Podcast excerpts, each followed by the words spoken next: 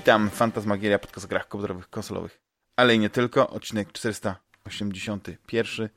Ja nazywam się Damian Paluch, aka Dachman i ze mną jest Paweł Jawor, brand manager ze studia Far From Home. Witaj Pawle. Cześć czołem, bardzo dziękuję za e, zaproszenie. E, to tak oficjalnie, wiesz, od razu powiedziałem tak tytu tytularnie, ale my się z Pawłem znamy e, no ponad dekadę, no tak 14 lat będzie? No, tak myślę, tak, tak. I, i, i nawet był taki króciutki okres, że pracowaliśmy razem, ale, ale Paweł jest no, weteranem branży. W, w najpodcaście na pewno go E, ci tacy najstarsi słuchacze pamiętają. Nie wiem, czy e, Pawle pamiętasz te parę odcinków, które razem nagraliśmy? Tak było, tak, tak. Coś tam było, prawda? Zgadza się. E, fantastyczna fantasmagieria. Pierwszy odcinek inauguracyjny, no bo Paweł jest też największym, jakiego znam specjalistą od Warhammera 40 tysięcy i wtedy rozmawialiśmy o Dark Heresy. Tak było. Masz chyba jeszcze pewnie gdzieś tam... Faktycznie, teraz pamiętam. ten, ten, to specjalne wydanie, limitowane. Tak, na półeczce dalej leży ze złotymi Jasne. kartkami, tam Super chyba sprawa. coś takiego było. No, to, ale to jest, było jest. strasznie dawno temu, więc jak ktoś pamięta Pawła z tamtych czasów, no to, e, to świetnie. No, ale tak jak powiedziałem, Paweł, jesteś e, weteranem e, branży. To chyba jeszcze w latach 90., nie? Zaczynałeś. Kiedy, kiedy twoja przygoda się zaczęła z grami i czy od razu to był ten słynny CD Projekt, z którym zacząłeś, czy jeszcze wcześniej miałeś jakieś inne przygody? Jak to, mm. jak to wyglądało, Pawle? Dzięki wielkie za, za tego weterana. Nie wiem, czy mogę sobie taką łatkę przypiąć, ale nie, i to nie, jednak to nie były gdzieś 90 lata. Ja gdzieś tak okolice 2003 mniej więcej, jakoś tak zaczynałem. 2004, coś, coś w ten deseń. E, a, a zaczynałem od, e, dzięki Rysławowi w ogóle, notabene, który... Mhm. Pozdrawiam Ryszarda. Może będzie tak, słuchał, bo jak, jak będzie wiedział, że, że, że z tobą odcinek, to, to zrobi wyjątek.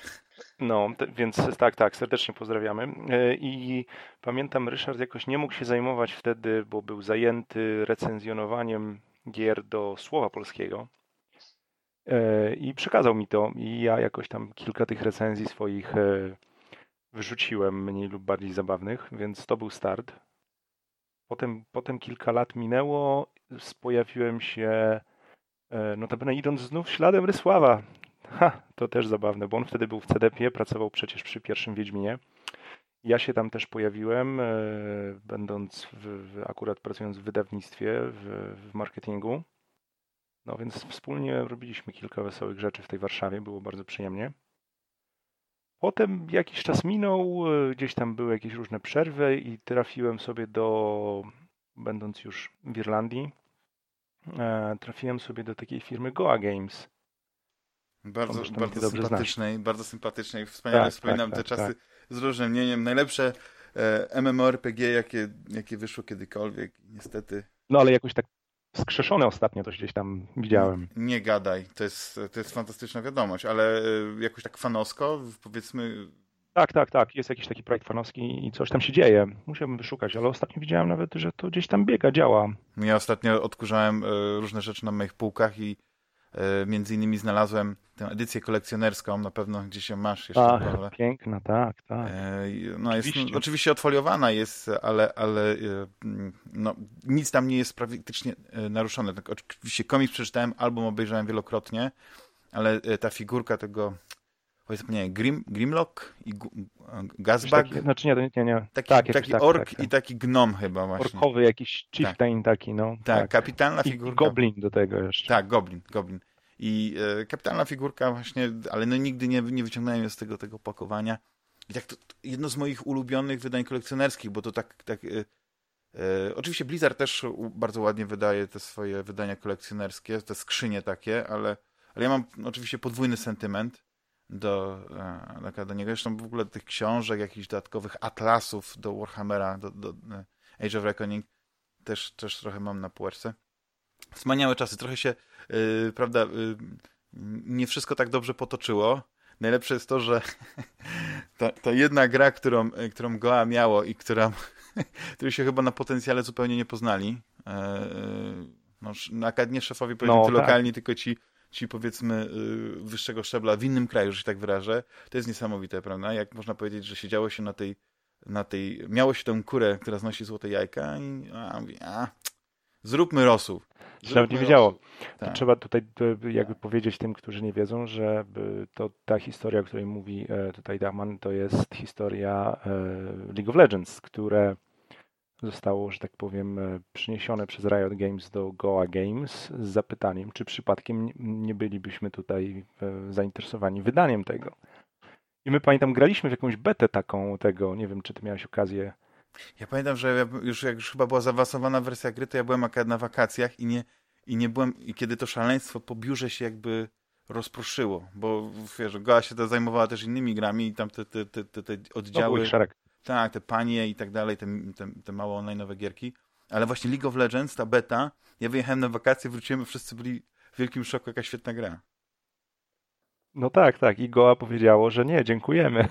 to, to była piękna historia, bo Riot wtedy znaczy, zabrał nie, no, no, Tam można powiedzieć, że to tam by... Yy, yy, oni wydali tę grę, tylko że po prostu yy, no, firma matka, że się tak wyrażę, postanowiła, że się wycofuje z rynku growego, przynajmniej tych dużych gier i, i, i nie, jakby oddała z powrotem grę Riotowi. A Riot stworzył oddział europejski, też notabene właśnie tak, w Dublinie. I... Niedaleko. No. no i część osób zresztą przeszło z Goa tam. Tak, tak, ale oni byli bardzo zakręceni na punkcie tej gry i, i to byli fascynaci i to też świetnie jakby grze też wyszło, nie? Bo to, znaczy no, gra oczywiście sam świetna, tak, ale, ale że już mieli tą podwalinę, żeby stworzyć tak, tak dobre e, tą, tą filię europejską, że się tak wyrażę. No. no. I mo, mo, można było, no ale no, tak, tak to wyszło. Później się właśnie nasze te drogi rozeszły, jeśli chodzi o, o ten, ale ty zostałeś, yy, yy, drogi Pawle, w branży. I, no ja jeszcze długo, długo tak e, właśnie krążyłeś. I jestem bardzo ciekawy, bo ja oczywiście znam te, te, te, te mniej więcej, ale nie, nie znam takich szczegółów, więc po, po epizodzie długim, bo to chyba dwuletnim, e, może nawet więcej, e, gdzie twoje... Dwuletnim zagadkiem twoje kroki skierowałeś? Ja potem pracowałem dla Zyngi, więc trochę miałem do czynienia z dziwnymi, zabawnymi e, quasi-grami, które występowały na Facebooku i w różnych takich e, telefonicznych historiach i może nie było to aż tak ciekawe, ale wiele mnie nauczyło. Mhm.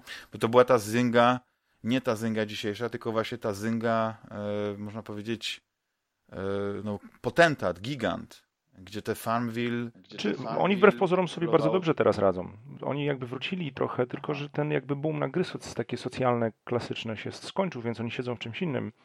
No w ogóle się nikt nie gra już na Facebooku w gry, prawda? To jest, to jest ten... E... No nie, nie, nie, ale oni tak, oni głównie jakieś tam pokerowe historie mają i to się naprawdę dobrze kręci. Więc oni ostatnio, bo mam tam ciągle znajomych, którzy tam pracują, to ostatnio tam sobie, że tak powiem, bardzo chwalą to i jest, jest dobrze ale wtedy, kiedy ja byłem, to faktycznie to był jakby, że tak powiem, totalny boom tej historii i jeździliśmy często i gęsto do San Francisco, do siedziby głównej i tam, no, na bogato to wyglądało.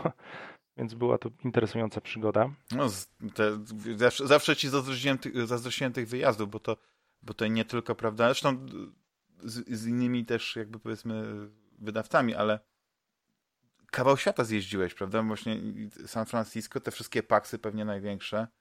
To jest, to, to jest... Aksy tak, E3, no bywałem, to prawda, ale to nie, akurat nie z Zyngą, bo oni jakby nie byli tym zainteresowani, jakby mieli zupełnie no, inne mieli inny segment, nie? Że można powiedzieć, że, tak że y, Zynga teoretycznie wydaje się być takim y, jakby nie, nie, nie, tymi grami, co, znaczy nas, nie chcę powiedzieć, że hardkorowych graczy, no ale Pawle, no ty jesteś hardkorowym graczem Battlefield. Ja nie wiem, jak, czy teraz nadal grasz Battlefielda, bo, bo ten, te ostatnie Battlefieldy już były takie średnie, ale, ale wiadomo, że ja miałem ten taki problem, nie pamiętam jak się nazywało to studio, bo było jeszcze takie jedno studio, też część naszych znajomych przeszło do tego studia, um, które wydawało, ja, ja, to tak miałem, że to było jakieś takie MMO z odrzutu koreańskie, monetyzowane, które oni jakby wydawali na rynek zachodni i to były gry, które już wyglądały na, na starcie jakby takie przestarzałe, dziesięcioletnie.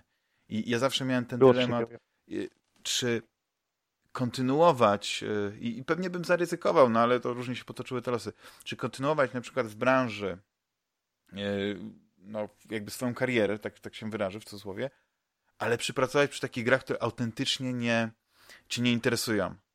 Nie wiem, czy, czy wiesz, o co mi chodzi. Chodzi o to, że po prostu, że męczysz się, no że, że gra nie sprawia... Bo na przykład gdybym był wielkim fanem League of Legends, to praca przy League of Legends sprawiałaby mi mnóstwo frajdy, gdybym, gdybym tam był, bo, bo to jest, wiesz, no to jest no, no, nie, to jest sama przyjemność, tak? Ale jak grasz takie, jakieś takie MMO, które mm, który jest mocno nastawiony na, na, na mikropłatności, monetyzację, samo w sobie jest, jest nudne, bo, bo, bo, bo nastawione na grind i, i, i na jakieś takie wiesz, przyspieszanie tego wszystkiego właśnie poprzez te, te takie małe opłaty, no to bym się wypalił, bym się totalnie z, zmęczył tym. I, co, ja myślę, że to jest kwestia trochę podejścia, bo e, tak, rozumiem. Można prawdopodobnie mieć właśnie mniej więcej taki trochę e, no, szukamy tylko i wyłącznie rzeczy, które, które nas jakoś tam bardzo fascynują i chcemy tylko takie rzeczy robić.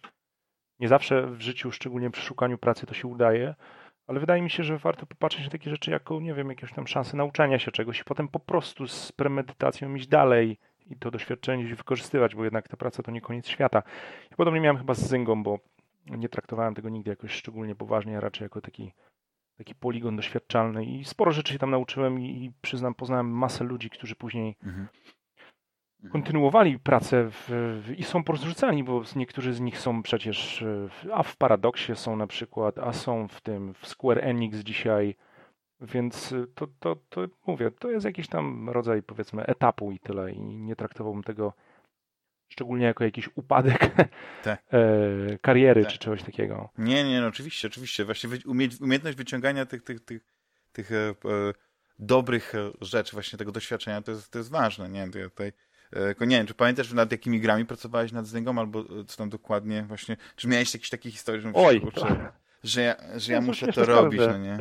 pracowało się nad, nie wiem, Farmville, Farmville 2, e, Mafia Wars, Mafia Wars też dwójeczka, tam jakieś było Cityville, no było masę takich śmiesznych tytułów, nie? ale to... Tak. Dzisiaj patrzę na to raczej z przymrużeniem oka i traktuję to jako właśnie taki dość zabawny okres w moim życiu, kiedy e, uczyłem się i dużo podróżowałem. O, i było sympatycznie, myślę. Więc... Myślę, to też jest ciężko, że musisz e, dzielić te obowiązki rodzinne i jednocześnie nie macie długo poza domem, bo tam najdłuższy wyjazd jak długo trwa? No to mogło być w kilka tygodni, to się zdarzało czasami, tak. No, no ale to akurat jest jakby moja życie, prawda? Pasja, tak. z moją drogą małżonką i myślę, że jakby się dogadujemy na tym etapie, więc mhm. nie mogę narzekać tutaj. Mhm. Ale tak mówiłeś, że też dużo, dużo sław poznałeś podczas e, tych takich, bo ja pamiętam jednego pana, Matt Norton, e, z którym pracowaliśmy, ale najlepsze jest to, że e, nigdy nie miałem takiej śmiałości, żeby na przykład przyjść i pogadać o Falloutie drugim. Jednej z moich ulubionych gier. Wszechczasów, można powiedzieć. No to ja miałem okazję z nim porozmawiać. Bardzo sympatyczny człowiek, bardzo mi się miło z nim rozmawiało. Zresztą on później pomagał mi jakby zpchnąć tą całą karierę właśnie dalej. Tak powiedzmy, miałem z nim kilka takich spotkań mentorowych, mentoring taki i to było bardzo fajne. Bardzo miły, spokojny człowiek. No dobrze mhm. to wspominam. Nie wiem, czy on y, nie wrócił, prawda, za wielką wodę, ale chyba jeszcze coś tam gdzieś y, był w Europie, nie? Gdzieś tam działał, ale nie pamiętam dokładnie. Ja nie śledziłem, więc Też. nie będę tu... Ja szczerze mówiąc to zrezygnowałem po tym, 10 e, lat temu miałem LinkedIn, e, LinkedIn bo, bo wtedy akurat było warto, jak człowiek szuka pracy, to, e, to ma, prawda, wszystkie możliwe takie takie agregatory CV i tak dalej poruchamiane. Ale właśnie od tych 10 lat to przez to, że nie mam tej siatki, to nie wiem kto, gdzie, jak, prawda, gdzie wylądował, ale, ale też dużo naszych drogich przyjaciół z tamtych czasów wylądowała w Galway, bo tam otworzył się chyba tak. Customer Service tak, tak, Electronic tak. Arts. Nadal chyba prężnie działa, rozwi rozwinięty. Część, część tam dalej jest, ja mam też z nimi kontakt. No więc część jest, część sobie to dalej chwali. Działa to. Mhm. W Galway też wylądował John Romero, któremu się strasznie tam spodobało.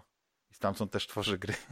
Mm. I nadal jest ekscentryczny, ale nie dziwię się. Myślę, no on jest bardzo ekscentryczny, ale myślę bardzo taką mocną częścią tego game devu irlandzkiego jest jego żona, e, która świetnie tam sobie radzi i za każdym razem gdzieś tam jak są jakieś spotkania większe, to daje wykłady. Mhm. Dużo pozytywnych rzeczy o tym słyszałem. Nigdy nie miałem czasu być tam, a trochę rzeczy widziałem, bo są gdzieś na sieci. Ale to jest taki, ten światek game devowy, taki irlandzki, on jest bardzo mały, ale bardzo, bardzo prężny i bardzo taki sympatyczny, bym powiedział, więc e, no, miło to wspominam. Jest kilka takich firm, że jakby się człowiek właśnie mówi, że o, to, to jest firma z Irlandii, albo to jest to. Wiesz, ja akurat, powiedzmy, nigdy tak etnicznie nie śledzę, skąd się ktoś, oczywiście oprócz naszych polskich firm, bo wtedy to jest taka duma narodowa, nie? że to jest to, jest no, ale, ale e, ostatnio jak się słyszy o tylko jednej firmie, takim CD Projekcie, no to, to tak niektórzy myślą, że tylko jest ta jedna firma, nie? Ale, ale no tych firm jest, jest wiele. Część cały czas się zmienia i to jest, to jest bardzo ciekawe. Na przykład, nie wiem, Techland przeszedł e, pewną przemianę. Kiedyś był, nie wiem, czy oni po prostu nie, nie zrezygnowali ostatnio z, z, wydawania gier i przeszli tylko na, na tworzenie, ale to mogę się mylić, bo, bo, bo nie pamiętam tych ostatnich doniesień medialnych, jak to miało wyglądać. Czy wyda wydawnictwo już e, takie, jak, jakie miałem, przedpracowałem, to jego już nie ma, nie? Więc oni skupili się tylko no i wyłącznie na Dying Light dwójce i to tam jakby jest y, głównym tematem. Y, więc to, to, to tyle, jeżeli chodzi o tą sprawę. A co do, co do innych różnych firm. To nie, to sobie tak, przelecimy przez te wszystkie firmy, które, które, dobra, które dobra. się zaczepiłeś, bo, bo wiadomo, że nie wszystkie, nie wszystkie może są warte e, opisu, ale jestem bardzo ciekawy, bo chyba kolejną pozycją była też taka firma, nie wiem, e, mogę się mylić nazwą, ja cały czas e, wszystko z pamięci, widzisz, no, no. niby dobrze pamiętam, ale mogę przekręcać nazwy. Crowd, Crowdstar?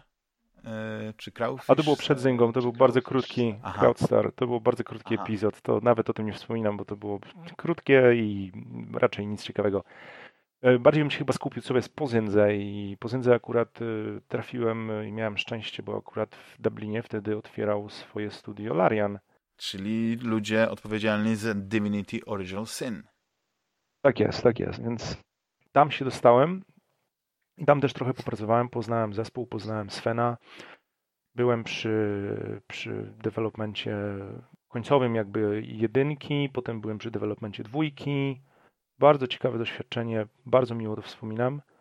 E, I no, to była, to była szkoła takiego prawdziwego już game devu i życia i Dużo też podróżowania, dużo eventów wszelkiego typu.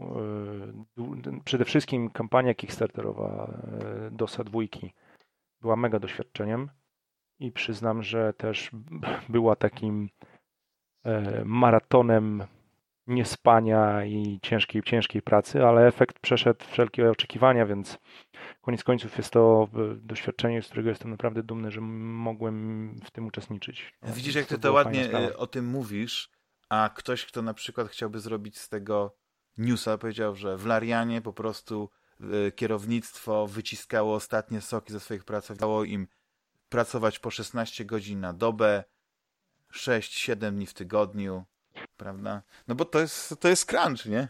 To jest crunch. Jesteśmy zaraz po tym, jak e, CD Projekt ogłoszono sześciodniowy tydzień w CD Projekcie, więc ten temat jest, że tak powiem, E, na topie.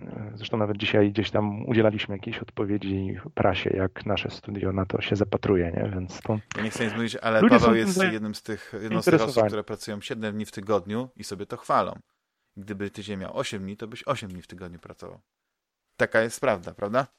Tak. Nie no, bez przesady. Myślę, że, że trzeba mieć czas na to, żeby pograć w te gry wszystkie, posiedzieć z dziećmi, odpocząć, wyjść gdzieś z psem. No to, nie, te to, sprawy są ważne. To jest potrzebne jest raz, coś takiego, że po prostu można się bardzo wypalić, więc ja ja rozumiem, że na przykład takie krótkie zrywy nawet są pozytywne, bo to, tak jak mówisz, że, że ta, ta pasja no nie, w człowieku yy, nie jak to powiedzieć, żeby, żeby też zabrzmieć sensownie, ale jak masz jakąś pasję, to nie czujesz, że pracujesz, nawet jeśli pracujesz po 12 godzin dziennie, bo po prostu to cię tak wciąga, to jest tak fascynujące. Ale jak masz męczącą pracę, to po 6 godzinach dziennie się wypalasz. Więc e, to jest taka kwestia, że ja, ja rozumiem, że na przykład e, to, to wszystko bez kontekstu brzmi bardzo źle i ja, ja rozumiem, że też e, przez to, że to jest takie otwarte i te komunikaty prasowe gdzieś, albo komunikaty wewnętrzne, one wypływają i, i, ten, i, i ten komunikat, w którym e, prawda, tam chyba Adam Badowski chyba powiedział, że teraz zaczynamy właśnie ten sześciodniowy typ pracy, jak to wygląda, że to jest wszystko yy, ja rozumiem, że to może powiedzieć, ok, że mamy teraz mało czasu, mamy jeszcze pewne rzeczy, ale chce, nie chcemy zawieść ludzi. Nie wiem, cokolwiek to mogło być. Może tam była jakaś taka gadka motywacyjna, jak, jak u Mela Gibsona w Braveheartie, no nie? Tam Wallace wyszedł na, na, na, na wzgórze i po prostu tak zmotywował tak, ludzi i ci ludzie mówią, będziemy pracować, no nie? Zrobimy, dostarczymy, będzie wszystko te... Bo, bo nie sądzę, żeby to wyglądało tak na jakiejś galerze takiej e, z niewolnikami, że po prostu ludzie siedzą i muszą e, wiosłować i ktoś tam stoi nad nimi z batem. No, to jest też tak, że e, gdzieś tam jest jakaś taka satysfakcja z tego, co się robi, się robi ale... Znaczy w tym jest ogromna pasja i ogromna ambicja i myślę, że większość ludzi, która idzie do pracy, do game devu, jest jakby zakochana w tym takim no, stricte już mocno zakorzenionym w kulturze, nawet takiej, takiej masowej kulturze, bądźmy tutaj szczerzy, po prostu całemu zjawisku, jakim są gry wideo i nikt może nie nikt, ale myślę, że mogę za, za spokojnie powiedzieć tu, że większość ludzi, która tam przychodzi, przychodzi, bo właśnie chce być częścią tego. Szuka tej jakby, chce, chce tą pasję spełniać i chce, chce jakby, żeby jego nazwisko czy jej nazwisko znalazło się gdzieś na liście. No wyobraź sobie, jak dla, dla takiego dewelopera, jaką musi być e, taką ambicjonalną sprawą, że pojawiłby się na przykład przy produkcji czy, czy takiego cyberpunka, czy Dying Lighta, czy, czy nie wiem, e, tytułów też z zagranicy. Tak. Wyobraź sobie, będąc częścią na przykład God of War'a. To są rzeczy, które to są ogromne emocje, to są, to są ogromne, ogromne pokłady jakby yy, takiej wiary w to, że, że ta moja praca coś będzie znaczyła, że, że ktoś to doceni. Przecież deweloperów e, pracujących, którzy pracowali przy Wiedźminie 3 teraz mamy wszędzie. Ale to nie jest tak, że ich jest jak maczków, tylko że to jest powód do dumy. To jest powód do dumy i pochwalenia się. Oczywiście ma to marketingowe znaczenie, no bo to dobrze e, brzmi, Oczywiście. ale, ale no, gdyby, gdyby to było tak, że pracowałem w kopalni i męczyłem się i tam po prostu było fatalnie, to bym o tym nie mówił, nie chwaliłbym się tym, a jednak... E, no dokładnie tak. No. Ale widzisz, i teraz to wygląda tak, jakbyśmy bronili tego crunchu. I to jest... Nie, właśnie chciałem do tego nawiązać, to jest... że to nie chodzi o to, że właśnie bronimy tego, bo ja uważam, że Wydaje mi się, że jest crunch jest uzasadniony i powinien e, się zdarzać wtedy, kiedy no nie wiem, produkcja wymaga takiego przyspieszenia, ale e, powinien też się dziać w takiej sytuacji, e, kiedy studio zapewnia opiekę dla, dla pracownika i to opiekę stricte, nawet, nawet jakąś psychologiczną, bo w takich sytuacjach często siada zdrowie psychiczne może opiekę nad dziećmi, nie wiem, na przykład jakieś przedszkole, w, w którym dziecko może kilka godzin posiedzieć i tam jakieś animatorki y, będą się nim zajmować. Y, odpowiednio też pewnie jakby ten, ten dodatkowy czas y, za niego zapłacić. I wtedy te rzeczy jakby nie są tak, myślę, ciężkie. Gorzej jest, jak ten, ten taki crunch się zamienia w taki, taki koszmarek, nie? jak są te sytuacje. Akurat nie będę nawiązywał do Naughty Doga, bo tam e, przyznam szczerze, że jakoś nie przyglądałem się tej sytuacji, ale za to jakiś czas temu gdzieś e, przyglądając różne rzeczy trafiłem na sprawę z kilku lat temu. Taki list otwarty e, żon pracowników Rockstara, bodajże San Diego. I tam też była wspomniana mowa o jakimś tam takim epizodzie z Electronic Artsów, gdzie też jakiś tak, blog post wskazał na jakieś bardzo ciężkie warunki pracy, zero jakichś kompensacji takiej finansowej, ogromny stres i tak dalej. I to się nawet skończyło jakimś pozwem, który koniec końców e, zapewnił e, ludziom, którzy go złożyli chyba nawet, nie wiem, z 15 milionów dolarów. No, Więc to są grube historie czasami. wzięli 30%, później okazało się, że to zbiorowy, to każdy dostał po, no, po, po tysiaku. Nie wchodzę w szczegóły. Tak, więc powiem tak, można to zrobić dobrze, jeżeli jest to pewnie na krótkich etapach jakoś, jeżeli wszyscy się na to zgadzają, bo nie wszyscy pewnie powinni, bo jak mhm. ktoś, nie wiem, ma małe dziecko w domu, to nie powinien zostawiać tam swojej żony z tym dzieckiem, tylko przy tym dziecku być. I tak dalej, i tak dalej. No to, to, jest też umiejętność balansu. To jest specyficzny temat. Z drugi, a z drugiej strony, balansu, jest... no, ale z drugiej, tej, z, drugiej, z drugiej strony też trzeba zwrócić uwagę, szczególnie myślę w Polsce, że mimo tego, że w Polsce ten game dev nie jest wcale szczególnie młody, to wydaje mi się, że taki sukces, sukces przyszedł, taki prawdziwy globalny sukces, przyszedł dobre kilka lat temu. On nie był jakoś, my wcześniej mocno pracowaliśmy na to i tego nie było. I teraz, teraz ten takie trochę zachuśnięcie się powoduje, że te firmy, te studia bardzo urosły, mają bardzo dużo pracowników, komunikacja między zespołami może też być jakaś tam różna. To często może spowalniać produkcję, może wywołać jakiś tam chaos e, organizacyjny. Różnie z tym bywa. Trudno mi to oceniać. Ja nie sobie nie, nie wyobrażam, jak to jest e, kierować studiem, które ma kilkaset pracowników, kilkaset powiedziałów, to, to, to, to tych projekt menadżerów naprawdę trzeba mieć fantastycznych, którzy, którzy pilnują te, tak. tak tego wszystkiego, żeby to się spinało i spinało się na czas, bo to jest, to jest przede wszystkim. To jest bardzo ciężka sprawa. Zresztą te, te, te, fajnie nawet czasami można zobaczyć te rzeczy tak jakby na zewnątrz, poza Polską. Nie wiem, czy, czy widziałeś, jest ten dokument o mhm. tym, o Santa Monica i o God of Warze i tam w sensie o dewelopencie God of War'a i tam jest kilka takich momentów, kiedy widać, że to, co oni tam zrobili, kosztowało ich bardzo dużo. Drugim takim filmem, który notabene był jakiś czas temu na, na Netflixie, jest ten dokument o For Honor. O, to nie znam. O, to ba znam. bardzo polecam. Nie pamiętam, jaki to ma tytuł, ale to jest... Jestem zaskoczony, że Ubisoft pozwolił w ogóle na wypuszczenie tego dokumentu, bo... No ale to był wewnętrznie kręcony? Znaczy w sensie... Y, wewnętrznie kręcony, Przez, tak, przez tak, ludzi Ubisoftu? Czy to było taki, że nie wiem, jak Daniel Dwyer tam wszedł, ale zrobił nie. takiego Jasona Schreibera? To jest coś takiego, wiesz? Przy czym tam jest tam ewidentnie ten film musiał być klepnięty no tak. przez y, Ubisoft. Ja nie wierzę w to, żeby oni tego nie zrobili, ale jestem zaskoczony, ponieważ on w dość negatywny sposób pokazuje development koło tej gry. Tam jest ciężki, toksyczny klimat. Polecam. Warto zobaczyć. Bo niestety game dev to nie bułka z masłem. No nie, nie, nie. I teraz to jest to, że właściwie jak weźmiesz jakąkolwiek firmę, firmę pod lupę, to, to, to pewne rzeczy mogą wychodzić. No te, ja nie chciałbym teraz y, mówić, bo, bo akad nie jestem y, nie, nie znam szczegółów, ale, ale no też Ubisoft dostał po uszach za sprawy obyczajowe. Na pewno, pewnie jakieś były przyzwolenia, ale które, które jakby dawniej wydawało się, że pewne rzeczy ludziom mogą uchodzić. Dzisiaj żyjemy w takich jednak w innych czasach, że jednak no sprawy obyczajowe też są istotne.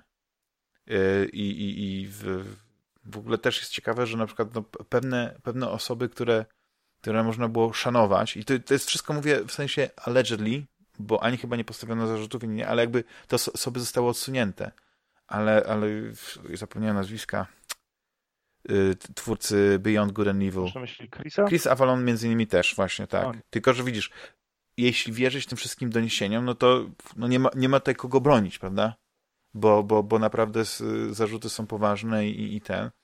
Ale z drugiej strony to są ludzie, którzy, mm, którzy dużo branży dali i, i, i wcześniej byli bardzo szanowani. I to jest ten problem, czy, e, czy, czy, czy zawsze geniusz ma też tą ciemną stronę i, to, i kiedy ta ciemna strona wychodzi, bo widzisz, jeden z najbardziej takich e, polaryzujących opinię publiczną ludzi, e, Steve Jobs, no, ja na przykład Steve'a Jobsa był taki moment, że ja go bardzo nie lubiłem, bo byłem jako, nie lubiłem, e, prawda, sprzętów e, firmy Apple, byłem, e, jak to się mówi, PC-ciarzem, Uważałem, że PC e, komputery PC właśnie złożone własnoręcznie, samemu dobierasz kartę, RAM i tak dalej, to jest to. I żadne jakieś drogie zabawki z, z Cupertino nie mogą tutaj się równać. Ale doceniłem jego, jego, jego wizjonerstwo, kiedy faktycznie on dał światu pewne urządzenia, takie jak właśnie iPhone, e, iPad i tak dalej, i tak dalej. I jak jego brak, jego odejście, no pokazało, że ta firma zmieniła się w to, co była Y, y, w latach 80., 90., kiedy on odszedł. Czyli zamiast wprowadzać innowacje, robią iterację tego samego produktu. Przecież Apple II y, był na rynku chyba z 12 lat, albo i więcej. Tylko oni po prostu robili ciut lepsze, inne wersje i tak dalej. I to utrzymywało tą firmę na, na, na, na, na powierzchni. I jak czytasz na przykład, jaką, jaką osobą trudną do współpracy był Steve Jobs, dzisiaj jakby, jakby jego, powiedzmy, te, te, te, te rzeczy, no nie jakiś tam, nie wiem, współpracowników poszedłby do Jasona Schreibera, żeby napisał artykuł, jak się ciężko pracuje, to on zostałby zniszczony. I być może Rada Nadzorcza powiedziała, no okej, okay, no nie jest wizjonerem, jest geniuszem, ale musimy go odsunąć, bo wizerunek e, firmy, e, akcjonariusze, no nie, no, no może im się to nie podobać. I to jest ten problem, no nie, że, że, że dzisiaj jest troszeczkę inaczej. I, i ja nie bronię tych geniuszy, którzy mają czarne charaktery, ale... Mhm. Nie, nie można jakby liczyć na to, że świat stoi, nie? Mhm. że nie idzie w jakimś tam kierunku. Nie, no wiadomo, że ja zawsze mówię, że tak Bartoszewski powtarzał, warto być przyzwoitym. Wiesz, e, nie można powiedzmy tłumaczyć, ok, e, wynalazłem e, lek na, na, na raka, to mogę być potworem i, i niszczyć ludzi. No nie wiem, właśnie to jest, no nie, nie, nie można tego, to, to nie jest taka prosta rzecz do zbalansowania. I oczywiście w, w Giereczkowie to jest łatwiejsze, no bo tutaj nikt nie ratuje nikomu życia. I, i, i świat sobie poradzi bez, bez e, scenariuszy Chrisa Avalona, ale to jest jednak cios pewny, no nie? I, i, i no, smutna historia, no ale no, smutna może nie dla samego Chrisa, no, tylko dla ludzi, którzy powiedzmy gdzieś tam zostali pokrzywdzeni, to gdzieś wyszło, ale to jest, to jest ciężki temat, to jest ciężki temat, ja bym, ja bym proponował wrócić do, do takich e, może jakichś zabawnych anegdot, i, i nie wiem, w Larianie, oprócz tego crunchu, e, już wiele się nauczyłeś, poznałeś też e, wiele, wiele wspaniałych ludzi, no ale w tym Larianie nie zostałeś. Ile tam zagrzałeś miejsca? Nie, nie, nie, nie, nie, nie. Jednak, jednak gdzieś tam w pewnym momencie postanowiliśmy się z rodzinnie udać z powrotem do Polski, do kraju i wtedy przeszedłem sobie do Techlandu. I to był ciekawy pewnie okres. No tak, to jak najbardziej. Techland jest dużą firmą, w której się bardzo dużo dzieje i ma ciekawe projekty i myślę, że to jest też dobra szkoła, mhm. więc... E... Ja pamiętam jeden projekt, nad którym e, pracowałeś, Torment, Tides of Numenera. Oj, to ja tylko tam to trochę tylko Aha, trochę. byłem, wiesz, e, no i to szczerze mówiąc bardziej jako, jako backup, ale ta, no tak, wydawaliśmy to. Tam też jakby po raz drugi się miałem okazję spotkać z, z Brianem Fargo e, i, i no, by było ciekawe doświadczenie. To jest taki sympatyczny, jak nie mówią, czy tak naprawdę to wiesz, tak naprawdę to jest wszystko dymi lustra. Że to jednak jest e, biznesmen, cwaniaczek, dobry w tym, co robi, ale jednak cwaniaczek. Nie używałbym tutaj jakichś takich słów, które wiesz, które by, by byłyby e, aż, aż tego typu, jak nie wiem, jak cwaniaczek. Jest to zdecydowanie biznes. Nie, nie, żartuję. Oczywiście ja, Bren, e, e, ja go bardzo lubię za, za, za wszystko, co zrobił i między innymi też jest odpowiedzialny za, za moją ulubioną serię, którą wspomniałem, nie? Fallout. Chociaż te Wastelandy ostatnie to mi tak nie, nie podchodzą. No ale ta, ta, powiem ci, ta trójeczka bardzo dobre opinie zbiera. Nie miałem okazji, ale... No ja, ja, się, ja się tak jak pies dojeżdża trochę, bo jest na Game Passie, a jak coś jest na Game Passie, to od razu dla mnie jest takie, że okej, okay, można zobaczyć, ale gdzieś tam y, zaczyna ten Game Pass dla mnie wyglądać jak, jak te darmowe gry na iOSie. Że przesta przestajesz ufać, że ktoś po prostu y, chciał jakąś taką wartość y, im dać. Oj, powiem ci, że wbrew pozorom to nie, to, to jest jakaś ta wartość, bo tak, to nie jest tak, że każdy do tego Game Passa jest wpuszczany. To myślisz, że to w ogóle trzeba, to oni to jeszcze negocjują, że, że ludzie chcą na przykład za darmo być w tym Game Passie, myślisz? Nie wiem, czy za darmo, ale to nie jest tak, że przychodzi sobie, wiesz, studio z jakimś projektem do, do Xboxa, czy tam do ID at Xbox, bo to mhm. generalnie jest główny taki dla takich mniejszych studiów jakby kontakt i mówi, hej, my mamy taką grę, weźcie ją mam wątpliwości, czy oni by tak tą grę wzięli, po prostu ją wstawili do Game Passa. To nie działa w ten sposób. Zazwyczaj to jest tak, że musisz przejść taki proces, czasem bardziej, czasem mniej rygorystyczny, w, w, w którym musisz przedstawić szereg rzeczy dotyczących swojej gry.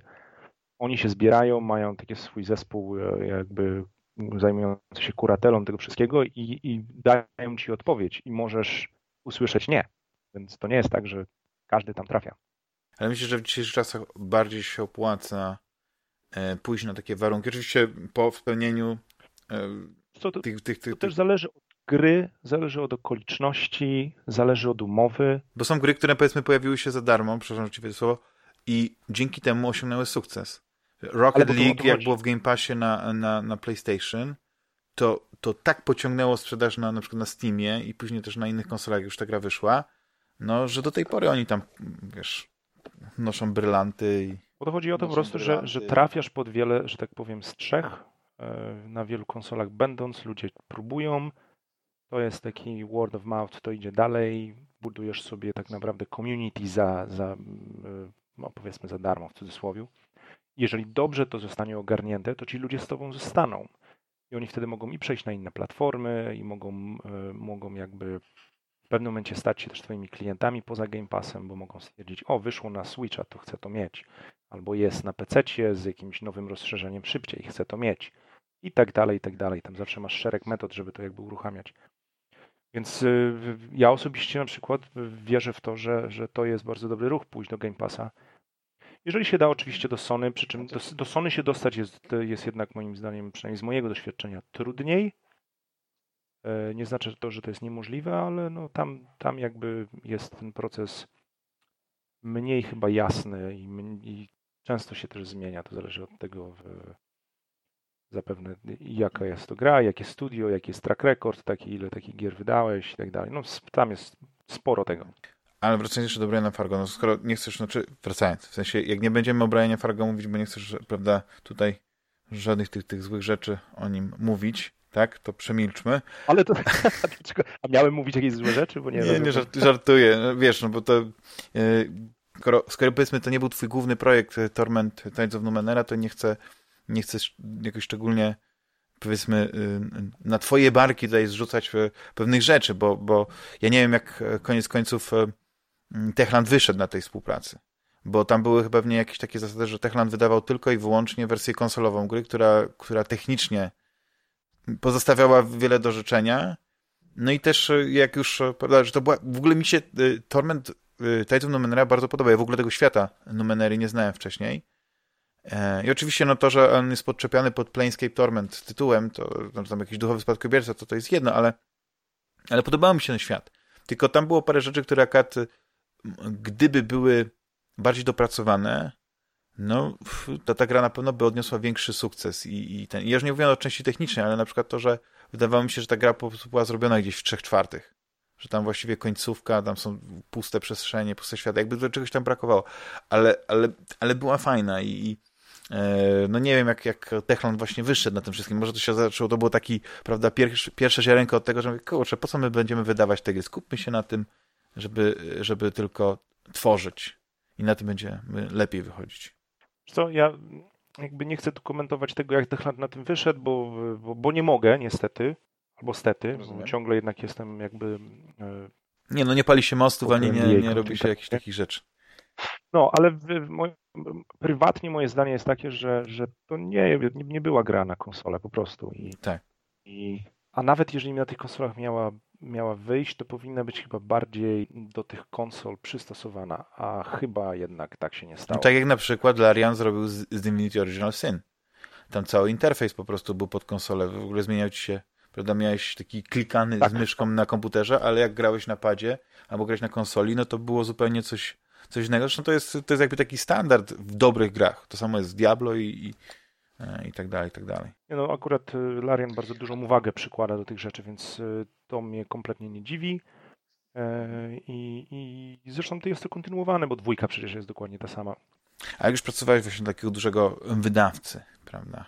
To chciałem poznać Twoją opinię na temat y, prespaków, czyli tych, tych takich pięknych prezentów dla, dla influencerów. Bo inf dla influencerów to rozumiem, bo influencerzy yy, prawda? To jest jakiś rodzaj barteru, e, ale, ale dla, dla na przykład e, dziennikarzy. I czy, czy, czy pamiętasz jakieś takie najbardziej e, szalone zestawy? Nie wiem, czy, czy Techland jakiś tam skrzyń drewniany z różnymi rzeczami nie robił jakimś takim z jedzeniem, chyba kiedyś było coś takiego. Nie wiem, czy nie pamię czy pamiętasz takie rzeczy, bo ja, ja to oczywiście mogę mówić z, z, głowy, a jak wiadomo, że jak z głowy, to prawda, z tylnej części ciała, więc e, e, absolutnie możesz tutaj zaprzeczyć i powiedzieć, co ja tutaj wymyślam, ale, ale jak, e, jak nie, pamiętasz takie historie... Rzeczy było szereg. Takich rzeczy był, było szereg. Ja przy, tam przy różnych sobie pracowałem. Wydaje mi się, że chyba najfajniejszą rzeczą było niekoniecznie akurat to nie był taki, taki stricte press pack, a raczej to było w Larianie takie coś stosowaliśmy. Załoga PC Gamera często i gęsto nas odwiedzała na różnych e, wyjazdach, paksach i tak dalej. I Sven z nimi często... Lubili wypić. No, no, to wypić to akurat nie chodzi o wypić, tylko chodzi o granie, bo e, często i gęsto e, w tym takim trybie arenowym dochodziło do takich pojedynków pomiędzy tam dziennikarzami a, a Svenem. Jeśli dobrze pamiętam, to był e, Tom Marks chyba, który teraz nie wiem, czy pracuje w IGN, a kiedyś pracował w tym. W, pracował właśnie w PC Gamerze i, i, i tak jak, jak znam Svena, to on zazwyczaj jest osobą, która raczej nie daje ludziom wygrać. Więc zobaczyć jego, żeby został pokonany we własnej grze, a tak się zdarzyło chyba trzy razy pod rząd, to było, no, to było ciekawe. I wtedy akurat właśnie, żeby jakby to podkreślić, wysyłaliśmy e, prezent do PC Gamera i tam był taki pakiet fajny właśnie z, z pięknie napisanym listem, jakąś tam starą angielszczyzną, z tym z z kubkiem takim złożonym z, z mieczy z, zbitych, tak jak, jak miałbyś w tym w Game of Thrones z tronem, to tu mieliśmy kubek taki, no wyglądało to fajnie. Takie rzeczy się robi, to jest jakiś tam networking, to jest... No właśnie, ale wiesz, zasadzie... to, jest, to jest gra psychologiczna i ty no. jako, jako człowiek, który już tak długo siedzi, to, to, to rozumie, że, że to jest gra psychologiczna, że to jest y, nawiązywanie, właśnie networki, nawiązywanie sympatii. E, że jakby ja dostaję coś miłego, to mi tak. później na przykład jest ciężej e, być bardziej krytycznym. E, I, I, ja nie chcę, żebyś się może jakieś dużo sekretów i innych metod, e, prawda, na, na ten networking zdradzał, ale, ale to jest gdzieś coś takiego, nie? Że, że na tym to polega. No, te prezenty mają jakby y, wzbudzić sympatię chyba, nie? Znaczy, no nie ma co tutaj jakby, wiesz, tego ukrywać. No to są takie metody, żeby, żeby jakby budować. Nie, nie powiedziałbym może, że to są metody, które mają ci zapewnić lepszą recenzję, bo to jakby za daleko by poszło, bo ja się sam osobiście nie spotkałem z taką rozmową, w której by było my dajemy ci X, a ty nam dajesz Y. To nie, nic takiego nie, nie ma miejsca, albo nie miało miejsca w moim, mojej obecności, że w ten sposób. No ale na pewno te wszystkie rzeczy, które tam ludziom się wysyła, to są rzeczy, które mają jakby spowodować, że pozytywnie spojrzą na projekt. No, nie oszukujmy się, często, tak. często w te prespaki, czy też w ogóle w jakieś takie kolekcjonerskie edycje, które są wysyłane szybciej i wcześniej, albo limitowane edycje gry, e, czy jakichś tam elementów, często idą bardzo grube pieniądze, więc żadne studio nie wyda tych pieniędzy po prostu, bo lubią się z, nie wiem, z Johnem albo z Tomem.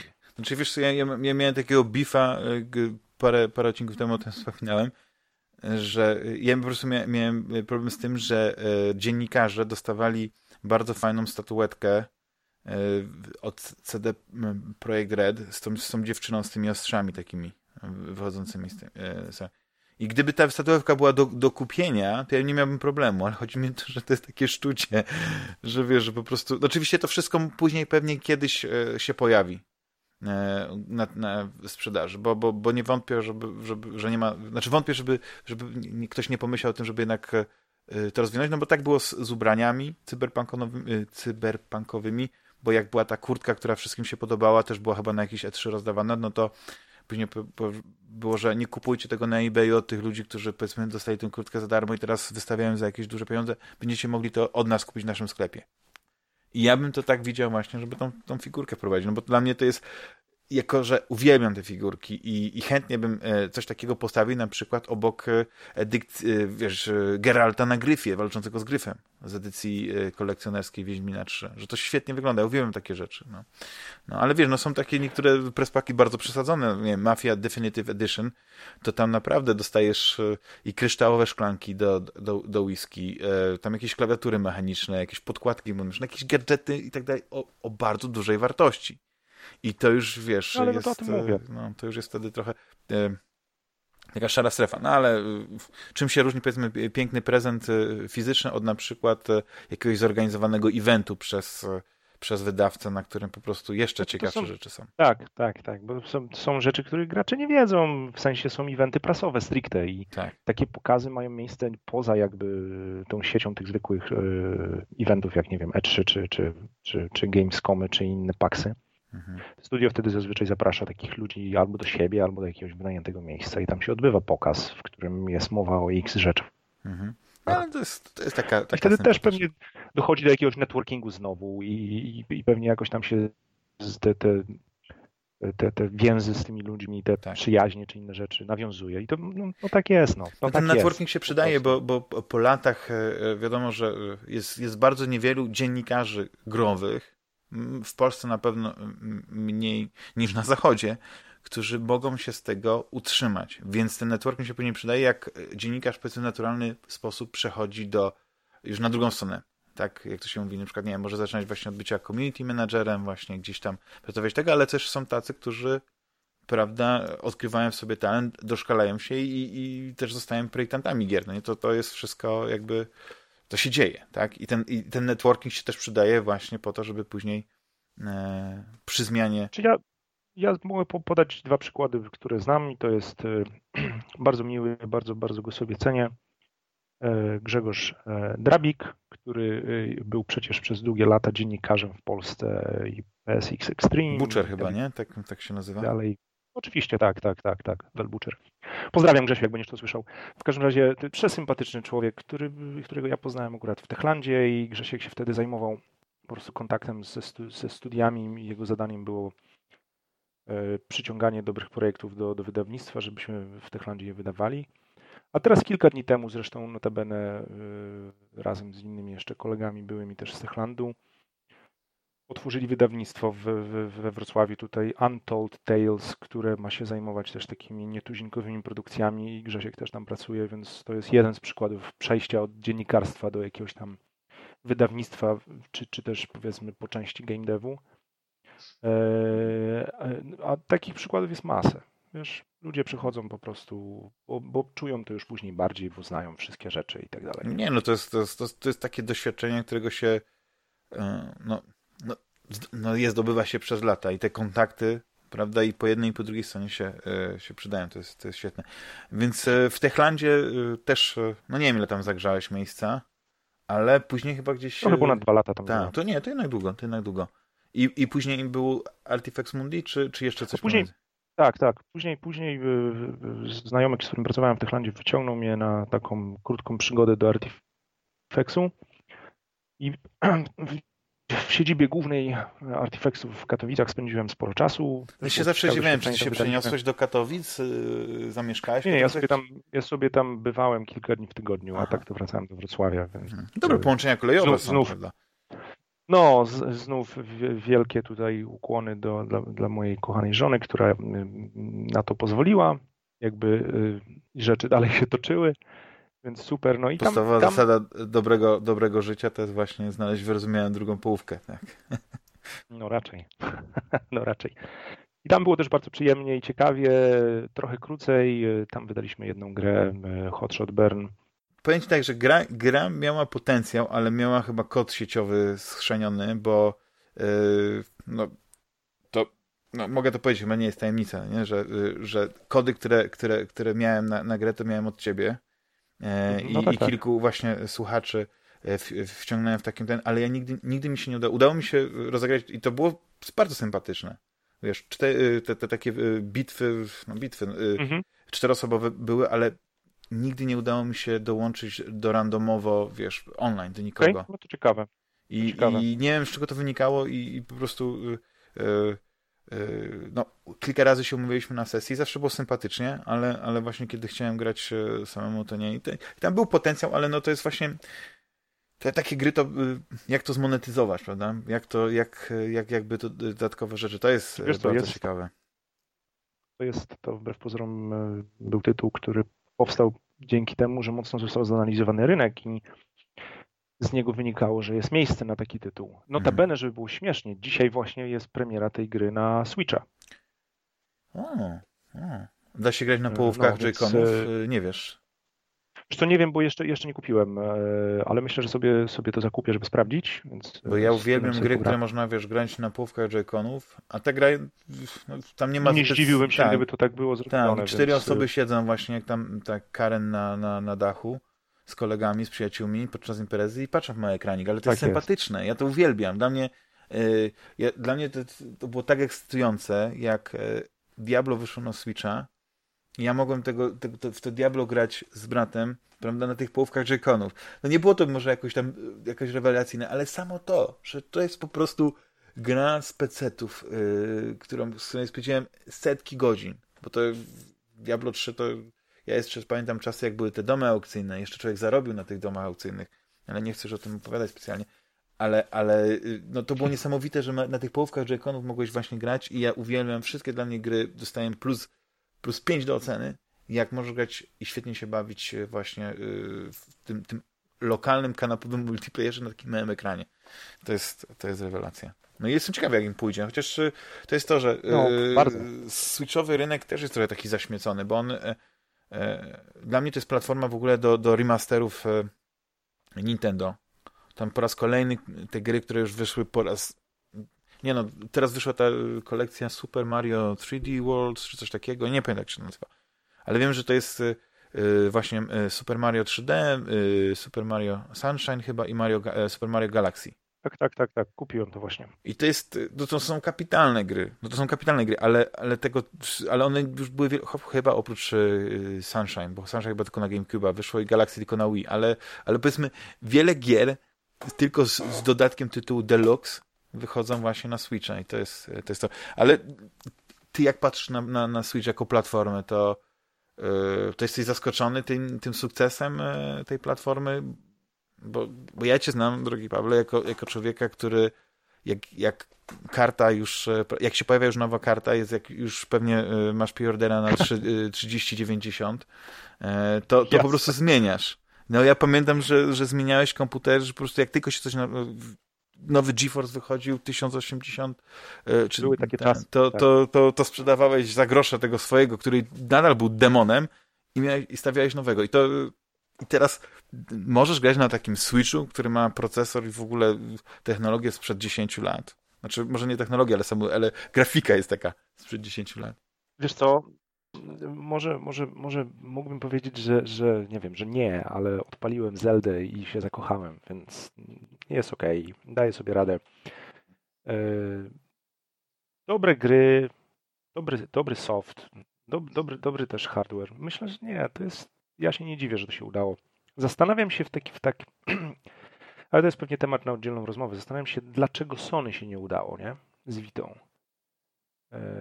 W sensie, może, może nie tyle, że się nie udało, co nie udało się tak dobrze jak ze Switchem, o, w ten sposób. No to, jest, to jest bardzo ciekawe pytanie, bo e, i, z, i Vita, i PSP miały bardzo dobry start. Świetny. Tylko PSP e, po kapitalnym starcie, PSP to na rynku jest 2006, 2000, który to był? 2005, 2006, któryś z tych, która, no powiedzmy, że no, bardzo... Tak. Ale ja pamiętam, że ludzie stali w kolejka po PSP, że pierwsza część GTA sprzedała się tam w iluś 5 milionów egzemplarzy, ale później był ten moment, że PSP się okazało mieć niesamowity potencjał, tylko że właśnie potencjał e, trzeba było odblokować. I pojawiło się piractwo, które zjadło konsolę. Konsola nadal jest jedną z naj, najlepiej sprzedających się konsol ever, bo tam jakieś, nie wiem, 90-80 milionów sztuk sprzedało się. Ale jednak mówi się o porażce, że te gry się nie sprzedawały, że, że, że to jest to. Z Witą nie wiem jak było, bo ja z Witą, wiesz, nie, nie, nie, nie nigdy nie, nie interesowałem się tym homebrew, ale po prostu ja w tym momencie przestałem mhm. grać na Wicie. Ja, ja zachłysnąłem się na początku tytułami, które obiecywały to, co daje Switch, czyli e, masz duże gry, ale na przenośnej konsoli. I e, ta Uncharted, który był na, na, na, na, na Wicie, no to dla mnie to jest świetna gra. Ona oczywiście jest mniejsza, ona ma swoje, e, no, swoje minusy i tam są pewne rzeczy, które Mm, które zostały jakby jakby to powiedzieć, y, zeskal, nie zeskalowane, że no po prostu okrojone w, w pewnej formie. Jest cena jakby tego. Tak, tak. No, oczywiście. No, Ale tam no. były też dodatki, które wykorzystały na przykład to, że tam była y, kamera, że ekran dotykowy z tyłu i tak dalej. Wiesz, takie, takie gadżeciarstwo y, też wchodziło w to i to było świetne.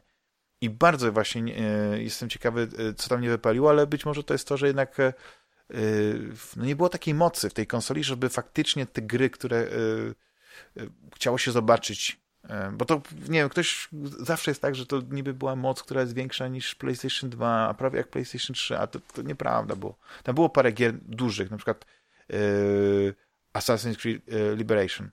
No, mi się bardzo ta gra podobała, ale znowu też nigdy jej nie przyszedłem, bo jednak ona miała też swoje, swoje minusy, że tak znowu się wyrażę, ale nie wiem, yy, w pewnym momencie faktycznie ta Vita gdzieś odpada. Może Sony nie nie wspierało ją tak, e, tak, tak dobrze. Może y, problem jest taki, że może. Y, dla może, Nintendo Switch jest jedyną konsolą właściwie, bo wiesz, musisz się no, bardziej koncentrować na tym. Może, może też sprawa leży w tym po prostu jaką firmą i z czym się wiąże ta firma, z jakimi IP-kami jest Nintendo, nie? I to, to, też, to też myślę może tu odgrywać jakąś dużą rolę, nie? No tak, i, tylko że i właśnie to jest ta kwestia tego, jak, jakimi graczami są wyznawcy jednej i drugiej e, e, marki. PlayStation to jednak hardkorowi gracze. To są, to są gracze, którzy, którzy nie, e, niespecjalnie będą się cieszyli z tych przenośnych gier. A, a znowu e, Nintendo zawsze gdzieś tam e, no, ten, ten Game Boy, był ten Game Advance i tak dalej, zawsze mieli to w krwi, te, to, tą przenośność, tą, tą, tą, tą nie, nie wiem, no ale wiesz, e, Switch e, Switchem, ale, ale właśnie już za parę miesięcy, właśnie za miesiąc gdzieś, nie, za pół, półtora, półtora miesiąca wychodzą nowe konsole PlayStation 5, e, Xbox Series X. I jak się zapatrujesz na, na, te, na, na te konsole? W ogóle czekasz na tą następną generację?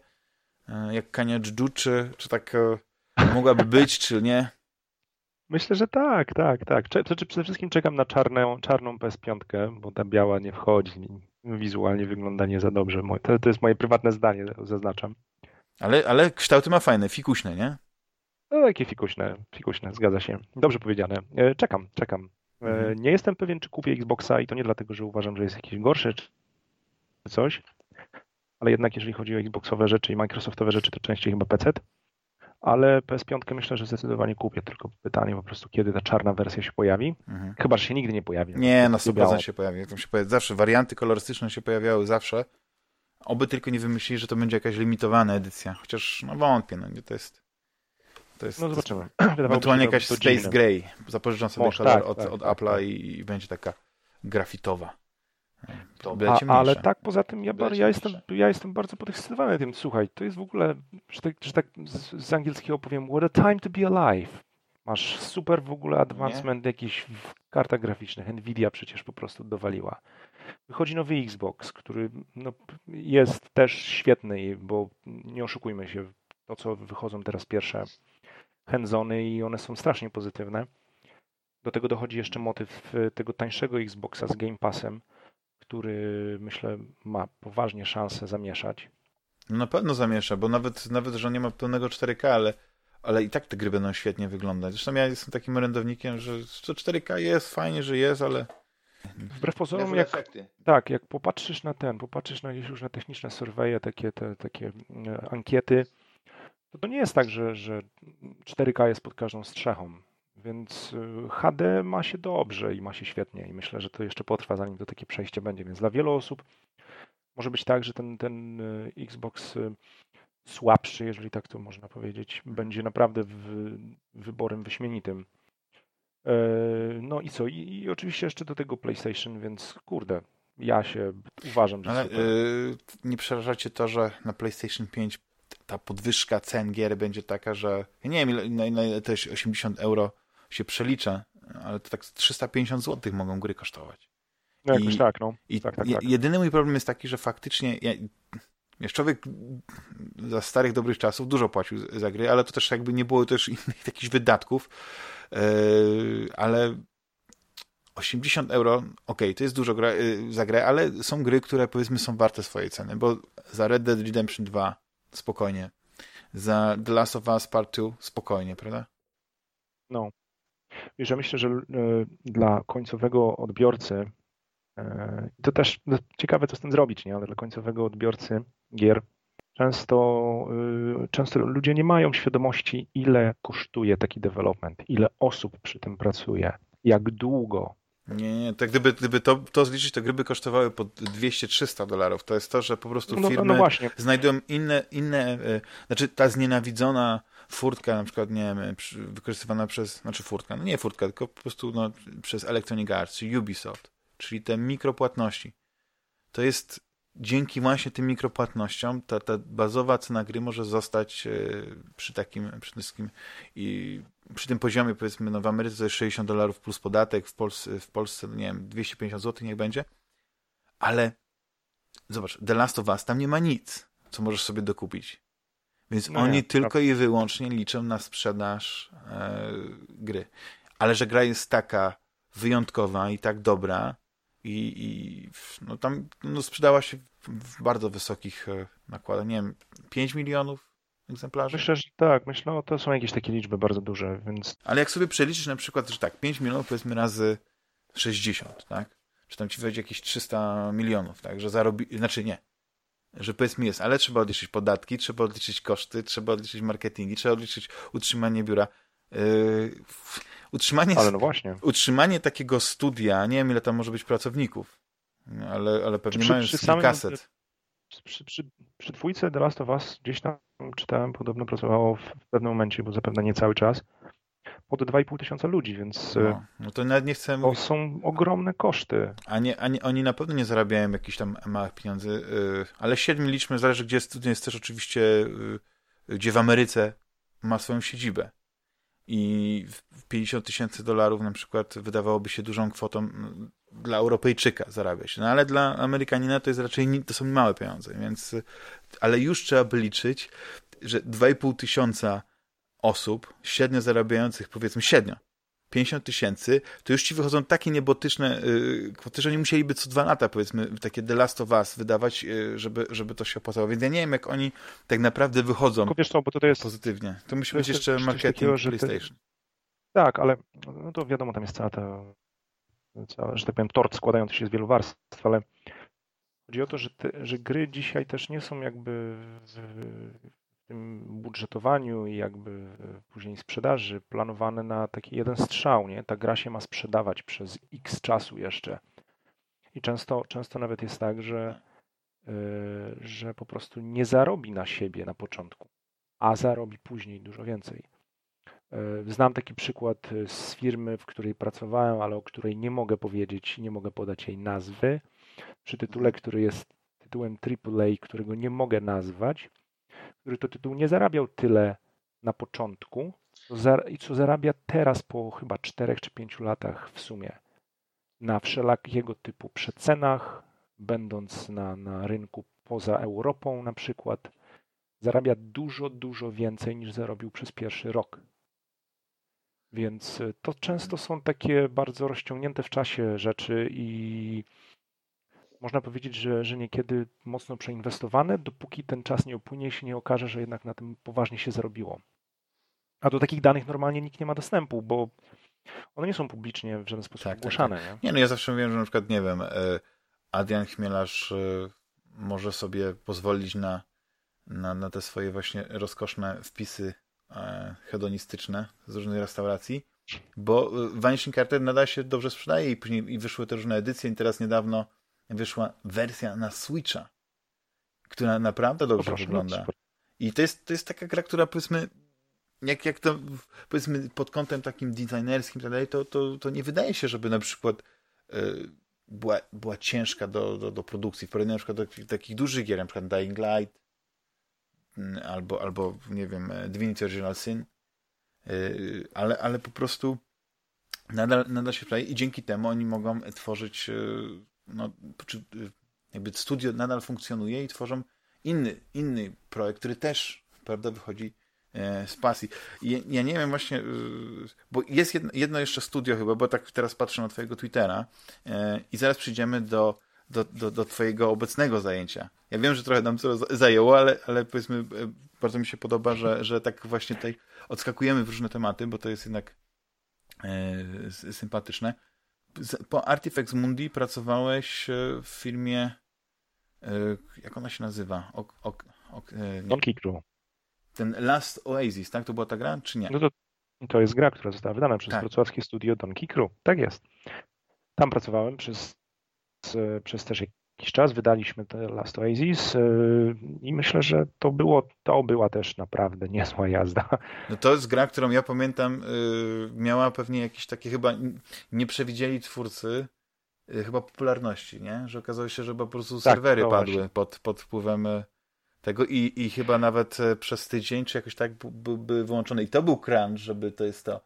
Ale, no ale, tak, tak. Znaczy tak sobie to wyobrażam. Tak, to Oczywiście było... ty, to, ty to, Pawle, znasz e, powiedzmy z drugiej strony, więc mówisz, no tak, niech mu będzie, nie? Niech sobie tego opowiada, ale...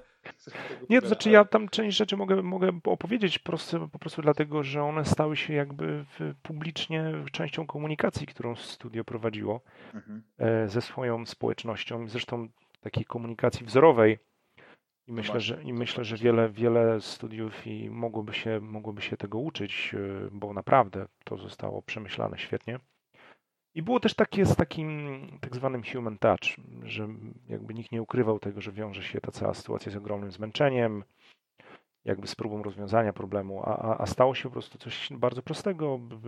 Tak jak powiedziałaś, nikt nie podejrzewał, że na, na lunchu gry kilkadziesiąt tysięcy osób postanowi po prostu wbić na serwery, bo chce grać, co zupełnie jakby jest naturalne, że, że, że chcą grać, bo kupili grę, ale e, myślę, że my nie przewidzieliśmy tego, że aż to będzie te, tak popularny tytuł w tym danym okresie. I, i, sta, i stała się rzecz niesamowita, bo y, po prostu musieliśmy, żeby, żeby jakby móc pracować na backendzie tym całym serwerowym, musieliśmy wyłączyć grę Dogadaliśmy się wtedy ze Steamem, żeby, czego Steam zazwyczaj nie robi, bo na Steamie jest jednak ta, ta zasada dwóch godzin.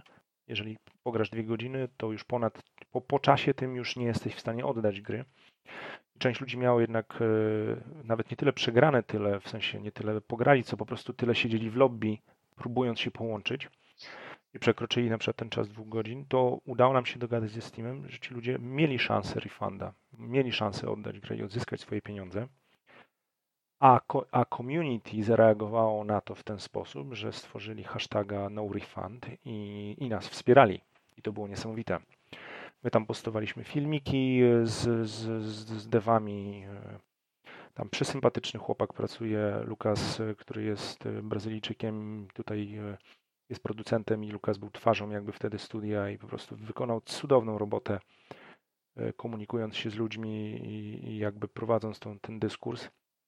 Więc to było, to było super, a po tygodniu mniej więcej, kiedy udało nam się w jakiś sposób to ogarnąć, wszystko ruszyło dalej i, i gra jakoś tam sobie e, radziła, mniej lub bardziej, kiedy my ciągle gdzieś tam ze śrubokrętem i, i młotkiem i obcęgami biegaliśmy i to naprawiliśmy. Myślę, że w tej chwili jest dużo lepiej. Ja już, ja już tam nie pracuję, bo poszedłem inną ścieżką, ale no, o, to zespół, kurde, tam jest naprawdę bardzo mocny. Sobie nie dziwię się, ja, ja, ja, o tej grze, ale to jest, to jest y, zabawne, że ja dopiero o tej grze usłyszałem właśnie w momencie, kiedy, kiedy y, no, wyszła ta sprawa z, z tą popularnością i z tym, z tym, z tym obciążeniem serwerów i tak dalej, czyli, czyli z tym wyłączeniem gry na tydzień, bo to było takie niespotykane działanie, by większość firm po prostu by, wiesz, powiedziała, że pracujemy na tym, mamy tam kolejny maintenance, czekajcie, no nie, trzymajcie kciuki, a tutaj było, było tak. Zresztą w ogóle to jest to, że ta gra na zdjęciach wygląda tak, że ja się nie dziwię, że tyle ludzi po prostu yy, chciało, chciało to poznać, zobaczyć. Bo ja nie wiem, jak, jak, jak rozbudowane jest, jest to MMORPG, tak. ale, ale ślicznie wygląda, ślicznie, mogę powiedzieć takie słowa, że te maszyny kroczące, takie owadzie, no kapitalnie wyglądają, no to taki klimat tworzy, że yy, no nie wiem, powiem tak, że gdybym miał czas na, na, na MMORPG, to na pewno bym się w coś takiego yy, wciągnął. No i to jest yy, to fakt. Więc Last Oasis, jak ktoś, ktoś chce, to nie sobie wygląda świetnie wygląda, kapitalnie gra. No ale, no właśnie, i teraz chyba dochodzimy do twojego obecnego, e, twojego obecnej, obecnego tak. studia, Far From Home. Czy jesteś współzałożycielem tego studia? Tak, tak się składa. Tak mi się wydawało, że, że ten. Tak. Opowiadaj, od początku, jak to się stało, że po prostu e, no, mówisz, kurczę, nie mogę już tak tyrać na tych innych ludzi, czas po prostu zacząć być na swoim. Chyba, chyba, chyba nie do końca chodziło o to. E, wiesz co, to ja poznałem załogę, z którą w tej chwili e, jestem wspólnie w Far From Home w różnych miejscach, bo część z tych ludzi jest z Techlandu, część tam z Artifexu, tam ktoś e, pracował w Blueberze i, w farmie Hard 51. Jest tam szereg osób, bardzo utalentowanych, bardzo sympatycznych. Sprawdzałem, czy ktoś pracował przy Wiedźminie i tak chyba nie piszecie o tym. Nie, akurat nie. Wieśka tam nie ma. Nie, nie. Nie tym razem. Ale wszystko się może zmienić, może kogoś zatrudnimy z CDP-u. Mhm. Myślę, że... No, będziecie rośli w siłę, to będziecie podbierać, będzie walka właśnie o, o talenty. No, tak jest. E, no, w każdym razie jakoś ponad rok temu, jak rozmawialiśmy ze sobą często i gęsto, doszliśmy do wniosku, że może spróbujmy zrobić coś, coś wspólnie. Zaczęliśmy tworzyć e, jakieś tam różnego rodzaju pomysły na, na grę, co to mogłoby być, jak to, jak to mogłoby wyglądać. I potem zaczęło to przybierać naprawdę sensowne te, sensowne ramy i, senso, i bardzo fajnie to wyglądać. I zaczęliśmy tak na poważnie się z tym zastanawiać. W pewnym momencie zawiązał się ten taki zespół kilku osób, które jeździły i jakby prezentowały tą grę potencjalnym inwestorom to fajnie też jakby zadziałało i, i, już, był, już był w ogródku, już witał się z gąską i wtedy walnęła pandemia. I wszystko się, że tak powiem, mocno zastopowało, e, bo nikt nie wiedział, jak pandemia zadziała na ten, na, na cały game dev, na, jakby na rynek sprzedaży gier. Trwało to kilka miesięcy, kiedy jakby stabilnie się okazało, że nie dość, że wszystko się dalej sprzedaje, to sprzedaje się nawet dużo, dużo lepiej. No i potem znów jakby te nasze, nasze próby uruchomienia tego projektu i, i, i, firmy zaczęły się jakby znowu kręcić. Zabawna była sytuacja, kiedy w pewnym momencie już było, było wszystko gotowe.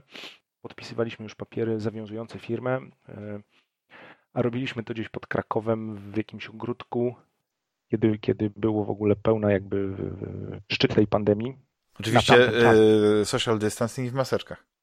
Maseczki, rękawiczki. Cały czas żeście dezynfekowywali usta. Mogę się założyć. Tak, ja tak, tak. Myślę, myślę, że jednak próbowaliśmy trzymać ten dystans, ale no, mamy nawet gdzieś Ale trzymaliście fason, to się liczy.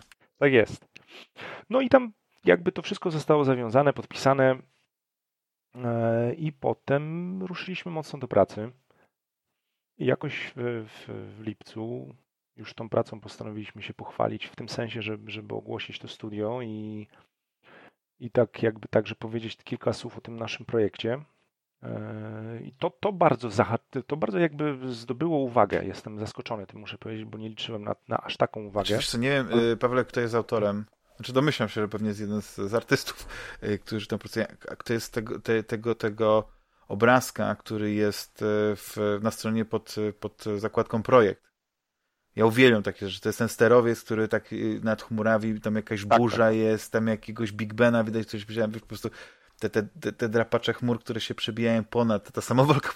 Dla mnie, to, ja uwielbiam takie rzeczy. To jest dla mnie y, kwintesencja. Ja nie wiem, czy to będzie jakiś dieselpunk, czy, czy, czy to będzie science fiction retrofuturystyczne, czy nie.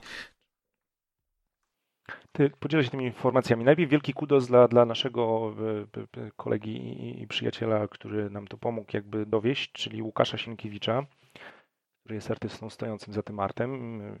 Pozdrowienia też. A co do samego projektu, no, nie, nie będę tutaj Was zanudzał jakimiś szczegółami, zresztą jakby nie o to chodzi.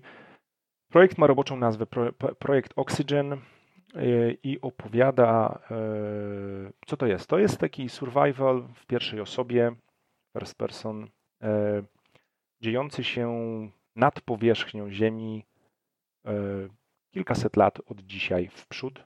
E, dlaczego od dzisiaj? Bo on się dzieje jak najbardziej na Ziemi, która uległa globalnej katastrofie ekologicznej, czyli nie ma żadnych falautów i bomb atomowych, nic z tych rzeczy. Mhm. Ale pod, pod poziomem chmur nie da się żyć, prawda? Nie da się oddychać. Znaczy, to właśnie do tego zmierzam. Otóż co, co się stało? My, my sobie, my, kiedy szukaliśmy jakby pomysłu na grę, E, raz że, raz, że zdecydowaliśmy się, że to będzie survival, ale dwa, chcieliśmy, żeby było to coś jakby innego trochę niż rzeczy, które są na rynku, więc e, zaczęliśmy patrzeć i ta, ta nieszczęsna pandemia nam też trochę w tym pomogła, bo zaczęliśmy sobie patrzeć na, na to, jak świat się zachowuje w dobie kryzysu. Czy, czy dzieje się coś pozytywnego, czy ktoś jest w stanie jakby zebrać nas do kupy, żebyśmy wspólnie coś z tym zrobili. I okazało się, że tak nie jest, a nawet jest na odwrót. Więc pomyśleliśmy, co, co by się stało, gdyby jakby ta, ta cała sytuacja z e, ociepleniem klimatu jakby rozwinęła się dalej. No i stworzyliśmy sobie taki timeline, w którym na skutek tej właśnie katastrofy ekologicznej, jakiegoś tam typu, tutaj może nie będę się wdawał w szczegóły, faktycznie Ziemia, w sensie powierzchnia Ziemi przestaje być e, przyjazna dla ludzi, i oni tam jakoś w poszukiwaniu miejsca do życia muszą, bo jest to na skutek jakiegoś tam zanieczyszczenia pyłem, Znów to będzie pewnie wszystko wyjaśnione w grze, trudno jakby o tym mi mówić teraz. Oni uciekają w górę. E, czyli raz, że następuje, następuje spore jakby dość po pewnie dużych rozmiarach umieranie ludzi, ale ci, którzy przeżyli uciekają w górę, budują sobie na tych nowe życie na, czy na jakichś tam wieżowcach w miastach, czy też na jakichś tam e, może wyższych strukturach, które zbudowali e, i próbują tam sobie jakoś przeżyć. To znów, to już jest kilkadziesiąt lat, powiedzmy od dzisiaj. Mhm. I niestety w jakimś większym, dużo większym stopniu im się nie udaje. Więc tak jakby Ziemia zostaje pozbawiona ludzi, nie ma ich. I po czym w pewnym momencie gdzieś tam, na razie też nie chcemy o tym mówić, e, powiedzmy grupka ludzi jakaś tam sobie przeżyła, oni nie są powiedzmy na planecie. Wraca nasz bohater na planetę, on jest naukowcem, na skutek tam różnych wypadków i, i różnych e, okoliczności, żeby się poruszać, porusza się za pomocą takiego, no powiedzmy, sterowca, dzięki któremu może jakby badać pozostałości, bo to jest w ogóle ten powrót dzieje się kilkaset lat już później. E, to nie jest tak, że to się dzieje powiedzmy następnego dnia, tylko kilkaset lat później i, i co? I stworzyliśmy taką sytuację, w której mamy, mamy badanie środowiska bez człowieka, takiego dość wrogiego, niebezpiecznego środowiska, w którym ludzi już od kilkuset lat nie ma, co nam jakby otwiera drzwi do różnej kryptozoologii, możliwości stworzenia różnych e, dziwnych form życia, które są w, jednym, w pewnym sensie też jakby powiedzmy ewolucją tego, co tam zostało. Tak, taki trochę time machine, tak. No i ten nasz naukowiec to jest w jakimś stopniu gra akcji, ale jednak ten nasz naukowiec nie będzie, że tak powiem, biegał z karabinem pulsacyjnym i rozwiązywał swoje problemy za pomocą właśnie broni, a raczej chcemy mu dać, chcemy mu dać narzędzia do rozwiązywania problemów takie, powiedzmy, bardziej naukowe. Czym się, czym się tutaj inspirowaliśmy, to jeżeli mówimy na przykład o filmach, to inspirowaliśmy się filmem Marsjanin, inspirowaliśmy się filmem Anihilacja, czy takim mhm. tytułem, który może nie jest jakiś wysokim, wysokich lotów, znajduje się też na Netflixie i nazywa się IO. Bardzo, bardzo. Coś kojarzę. Tak, bardzo... to, to, jest, to jest film, nie serial. To jest film, tak. To, to są wszystko trzy filmy. I oczywiście polewamy to sosem takim sympatycznym kolejnego filmu, który nam się bardzo podoba. Jest równie taki trochę ekologicznie szalony, czyli 12 małp. O, czyli chcesz powiedzieć, że tam będzie coś z czasem, e, podróże w czasie, paradoks albo coś w stylu? Myślę, że za wcześnie, żebym ja odkrywał Aha. tutaj Nie no, ja rozumiem, że nawet jakbyś powiedział, to no. wszystko mogłoby się zmienić. To, to, jest, tak jest, to jest to, że tak bardzo dużo rzeczy właśnie przy, przy tworzeniu gry no, zostaje albo dochodzi, albo, albo wypada. Mm, bo rozumiem, że, że jesteście na wczesnym etapie, tak? Jak, jak... Tak, tak, to jest, jest jeszcze wczesny etap. Znaczy, my tam już pewne rzeczy mamy, sobie tam gramy w, w jakieś tam wczesne, bardzo prealfowe buildy i różne mechaniki tam testujemy i robimy, ale to jednak jest trochę za wcześnie, żeby coś więcej pokazywać. Y, co mogę jeszcze dodać, to to, że y, mamy też konkretne inspiracje growe, Tutaj mogę podać takie tytuły. Myślę, cały zespół uważa tą grę za absolutną rewelację i mocno chcemy jakby, e, wpatrujemy się w nią mocno. To nie znaczy, że chcemy, żeby nasza gra była identyczna, bo tego nie chcemy robić, ale tą grą jest Subnautica, która właśnie bardzo dużo, bardzo dużo jakby w tym kierunku już uczyniła, więc my, my, my tutaj jakby stawiamy jako, jako poważną referencję, ale nie tylko to, bo na przykład taki tytuł jak Draft albo e, The Forest Czyli będą elementy survivorowe, czyli tam jakieś kraftowanie tak. i tak dalej. Aha. I też pol, polski tytuł, który bardzo dobrze sobie radzi. E, studia Creepy Jar. E, e, Green Hell, który jest też bardzo ciekawy. No to też, też chyba jest jakiś niesamowity sukces na tym chyba. No, na, na jest... Steamie, z tego co tam gdzieś tak, czytałem. Tak. Jest spory sukces. Zresztą się trochę nie dziwię, bo to jest gra, która do specyficznego jakby e, gracza e, się, się kieruje i, i daje rzeczy, które, które są, no, ma się z tego sporą satysfakcję, co tam się dzieje. Nie jest to łatwe. E, więc to mniej więcej tego typu przestrzeń inspiracyjno-referencyjną mamy i się tam gdzieś w tym próbujemy odnaleźć. No i zobaczymy. Trochę to jeszcze pewnie potrwa. No, to pewnie takie dobre z dobre dwa lata, tak mi się wydaje. Znaczy ja nie wiem, bo tak, ale tak, tak, tak oceniam jak na projekt tak ambitny, bo, Zazwyczaj tak nie bo, bo, bo, bo nie, nie robicie gry, znaczy jesteście w miarę niewielkim studiem, cały czas się e, roz, rozwijacie. Ja tam widzę, że szukacie też, e, też artystów e, tak jest, tak, tak. I, i, i zatrudniacie, ale, ale to jest proces, to jest proces, szczególnie właśnie w dobie no, tego, że te gry jak to powiedzieć, no kosztują, tak żeśmy mówili, ale kosztują dlatego, że po prostu są coraz ładniejsze, coraz większe, coraz bardziej wymagające, coraz więcej no, nie, jestem, nie jestem sam twórcą, więc ja, ja, ja, nigdy nie potrafię tego tak ładnie ubrać słowo, jakby wyjaśnić, o co mi chodzi dokładnie, ale e, e, nie wiem, e, tam tworzycie na silniku Unreal no. Engine 4 w tym momencie.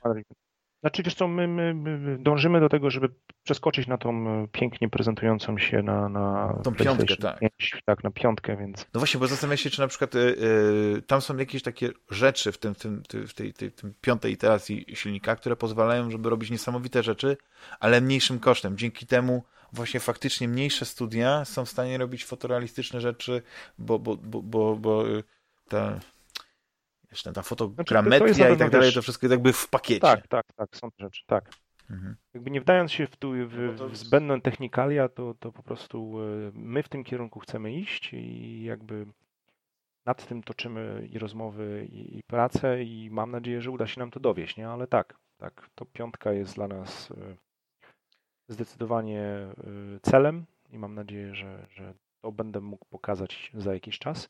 No, ja mam, mam nadzieję, że ten, że, że jak już e, będzie jakiś taki beta, bill i tak dalej, to będzie, będzie jakaś prezentacja dla mediów, jakiś będziecie robić event wielki. Nie musi być zakrapiany, nie musi być z prezentami, to ja bardzo chętnie E, przyjadę, mam nadzieję, że będą właśnie, już będzie można normalnie latać, że świat e, jakby wyjdzie z, z, z, tego, co jest, że nie będziemy dążyć właśnie do tych futurystycznych, e, przykrych wizji, bo jak ja bardzo lubię postapokalipsę, w, czy w ogóle takie, takie ciemną wizję przyszłości, gdzie jednak e, mamy do czynienia, nie wiem, ze światem takim jak w Mad Maxie albo w, e, w wodnym świecie, że, że to, to wygląda czarno, to jednak e, lubię ten eskapizm w filmach, w grach, a niekoniecznie w rzeczywistości.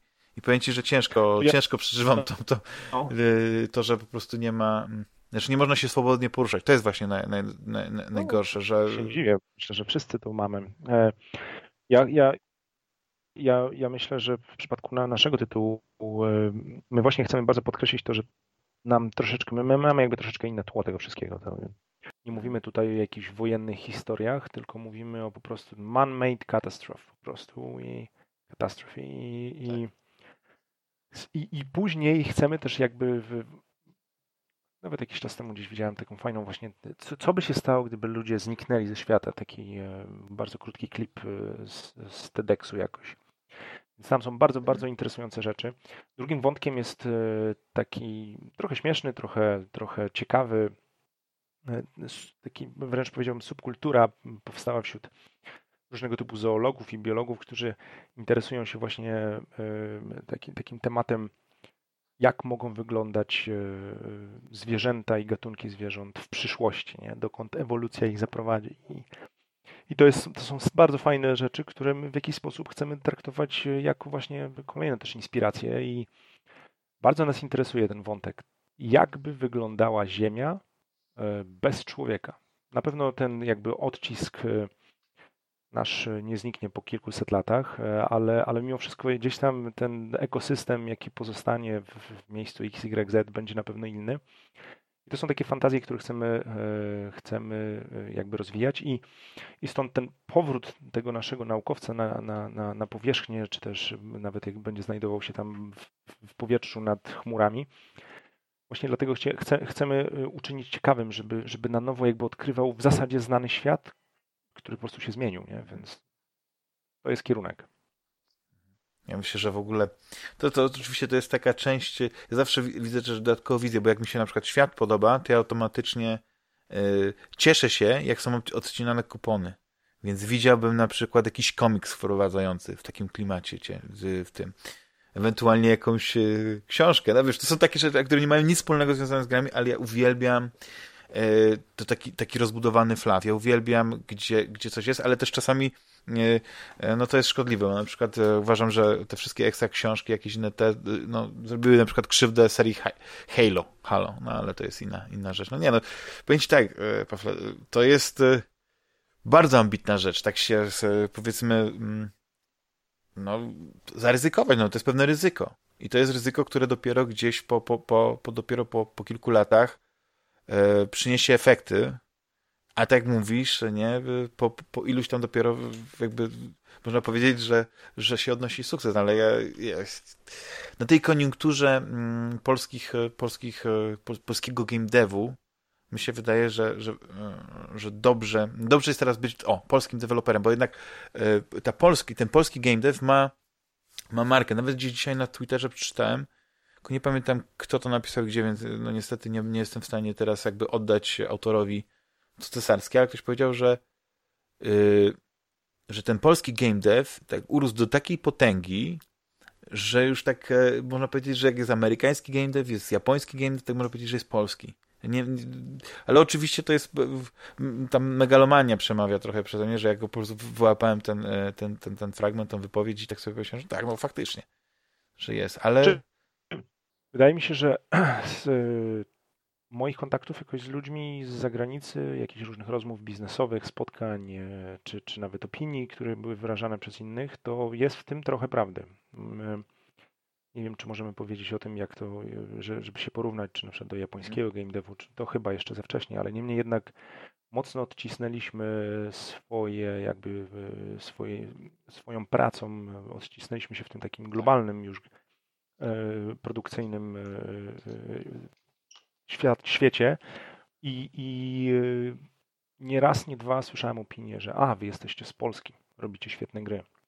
tak, Więc tak. To, to tylko jakby, to tylko lepiej, nie? Tylko do przodu z tak. tym. No ale to też jest też, też jest drugą stronę, że dopóki nie było się na takim świeczniku, dopóki się nie było cały czas um, obserwowanym, to nie patrzono cały czas na ręce e, twórcom. I ja w ogóle mam taki problem z tym projektem e, Red, że oni tworzą e, cyberpunka i co pojawia się jakakolwiek informacja, jakiekolwiek rzeczy z gry, to budzi jakieś kontrowersje.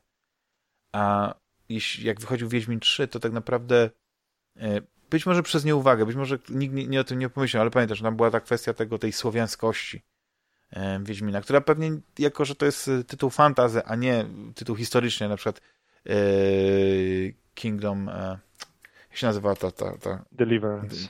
Kingdom Deliverance. Tak, że to, to, to nie jest jakby historyczna gra, więc tam mogli, można było spokojnie pewne rzeczy inaczej przedstawić, albo jakichś innych bohaterów też dodać. Tak tutaj te projekty cały czas gdzieś słyszę jakieś różne kontrowersje, że, że to źle, że to źle, że te stereotypy pogłębiają, że tego będzie brakowało. A tak mi się wydaje, że artyści powinni jakby w spokoju tworzyć i dopiero później mm, jakby to dzieło wychodzi i wtedy to dzieło oceniamy. I jakie ono by nie było, tak jest, ale jak, ale w dzisiejszych czasach też nie da się żyć bez social, e, social mediów. W ogóle to sama kwestia tego, jak też no, rozumiesz, jak zmienił się świat, e, jeśli chodzi na przykład o kontakt e, z samymi odbiorcami, graczami. No wcześniej to było tak, że faktycznie trzeba mieć, do, mieć dobre kontakty z prasą, z serwisami i tak dalej, bo one były tym, tą tubą. Tam się przekazywało różne jakieś prasówki, jakieś, jakieś newslettery i liczyło się, że oni przekażą je dalej. Ale teraz większość ludzi, po prostu jak y, ktoś zainteresuje się projektem y, Oxygen, to nie będzie czekał, aż gdzieś ktoś napisze artykuł, tylko po prostu śledzi waszego Twittera, Yy, prawda, gdzieś tam, nie wiem, czy jest jakiś kanał na YouTube, gdzie na przykład będziecie za, zamieszczać wideo, że jakieś no, dzienniki no, deweloperskie, czy coś w tym stylu. Tak, tak, tak. Znaczy I jakiś kontakt z community jest okrutnie ważny, ogromnie ważny. Oczywiście. Się, no. no. i to, tak. jest, to jest to. I też te, te, te czasy się zmieniają. I teraz właśnie zastanawiam się, czy, czy te wielkie targi, te wielkie y, imprezy, czy teraz, prawda, praktycznie ich, znaczy nie było ich, bo, bo, była pande- bo jest pandemia, nie ma, e, nie, mo, nie można tych dużych zgromadzeń robić. Wszystko się przyniosło właściwie e, w, do sieci, do sieci i no. są tylko wideo prezentacje. Nie wiem, e, e, jako osoba, która miała do czynienia z tymi, z tymi jeździłeś na te, na te właśnie na te, na te targi pod względem biznesowym. I też o tym trochę wspomniałeś, jak mówiłeś o tym, że jak, jak, jak tworzyliście studio, nie? Jak, jak to miało wpływ, że był taki zastój. Ale czy te targi są ważne? Czy, czy powrót do, do tej, tej starej formuły targów uważasz, że, że jest konieczny, że trzeba wrócić, czy, czy właściwie wszystko może się teraz przenieść do tego internetu i że, że to jest najważniejsze? Ja mam wrażenie, że ten cały social distancing, on jednak pozostanie dłużej, e, ale i, i co się z tym wiąże, to to, że myślę, że nie ma studia, czy też wydawcy w, tym, e, w tej chwili na, na, na ziemi, który by nie zadawał sobie tego, tego pytania, na ile to jest warte na ile ma sens stracić naprawdę duże sumy pieniędzy i być gdzieś. I nie mówię tutaj o byciu w sensie budki na, na czy też biurka na, na części takiej bizdewowej e, konferencji takiej jak, jak na przykład Gamescom, gdzie, gdzie kilka dni biz, bizdewowych, takich typowych i z prasą e, i kontaktowych, networkingowych dzieje się w ogóle przed samymi targami, dwa, trzy dni przed targami, a kończy się w momencie, kiedy te, te, te takie targi dla, dla e, graczy jakby się zaczynają. Bo ta część chyba jednak będzie dalej w jakimś stopniu się, się, się toczyć, ale takie stricte konsumerskie targi, które miały miejsce i które stworzyły specyficzną w ogóle jakby warstwę także biznesu, wszystkich event jakby zespołów, które przy każdym studiu były i szykowały te rzeczy wspólnie z marketingiem i PR-em, to, się, to wszystko wisi na włosku i nie wiem tak naprawdę, co z tym będzie. Zupełnie inną kwestią jest też pytanie, na ile te rzeczy się przekładały na faktyczny sukces gier. Bo ja nie zdziwiłbym się, jakby część e, całego świadka właśnie marketingowo, evento i PR-owego odkryła, że to wcale nie przykłada się na nic szczególnie mhm. konkretnego. Król jest nagi, można powiedzieć, tak? No, można tak powiedzieć, tak. Można tak to powiedzieć. kosztuje niesamowite pieniądze, a efekt jest taki sam. Znaczy dzisiejszy czas po prostu jest... yy, i tak, ile by tych ludzi na tych konferencjach nie było i to zawsze jest trochę inaczej, jak się robi to przed publicznością, to i tak 99% ludzi, może nawet więcej, ogląda te wszystkie konferencje gdzieś no, później właśnie na streamach, na jakichś Twitchach i tak dalej. Więc jakby... Tak. I, i, i, no, no ale no to były takie romantyczne czasy, a teraz mamy y, realistyczne. Takie, takie bardziej przyjemne. Drogi... Nie wiem, czy bardziej przyjemne. No, no, no. Mam nadzieję, że się wszystko poprawi. No jednak jest, wiesz, ja nie wyobrażam sobie, żeby na przykład nie było, nie wiem, teatrów, nie było, y, wiesz, e, znaczy w Polsce jest troszeczkę inaczej, ale w Irlandii znowu się troszeczkę te, te, te poziomy zagrożenia zwiększyły, szczególnie jeśli chodzi o Dublin. I e, znowu są zamknięte kina, znowu są zamknięte teatry. E, właściwie imprez masowych nie było no, od, od marca. Jest troszeczkę inaczej niż na przykład w Polsce. W Polsce ludzie też, znaczy noszą maseczki i tak dalej, ale jakby in, inne jest trochę podejście. To się oczywiście może zmienić, jeśli te liczby znowu podskoczą, ale to jest to, jest to że po prostu się reaguje do, do, do tego, że nie ma takiego złotego rozwiązania. Ale dla mnie uważam, że świat bez, bez koncertów, świat bez imprez masowych, no to jest świat smutny. Że to jakby leży w naszej naturze, nie? Ta co, tak, tak. cała interakcja so, so, socjalna. Ja mogę się cieszyć bieganiem po wirtualnych światach, wiesz, że y, mogę sobie tego Dragon Age'a kończyć y, i tak dalej, no ale jednak y, to zupełnie jest inaczej, jak możesz gdzieś wyjść, spotkać się z ludźmi i, i, nie musisz się martwić, że, że jesteś za blisko i nie masz maseczki, no ale to, ale to jest zupełnie inna historia. Pawle, ostatnie pytanie, już takie rozróżniające. W co ostatnio e, grałeś albo grasz?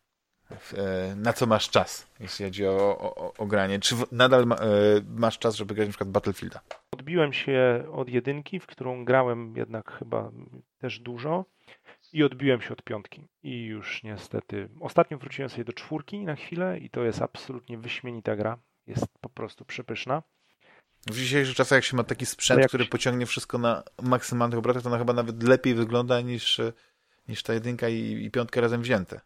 Mm, no, nie, znaczy, ten, nie, nie, wiem. będę się tu spierać. Myślę, że jest w tym wiele prawdy. E, mega gra. Y, nadal te całe, jak to było, te Levolution, tak? Mhm. Levolution. Tak, tak, tak. Przepyszna sprawa. E, nie wiem, kurde, z, ogromną, z ogromnym sentymentem do tej gry sobie wracam co jakiś czas.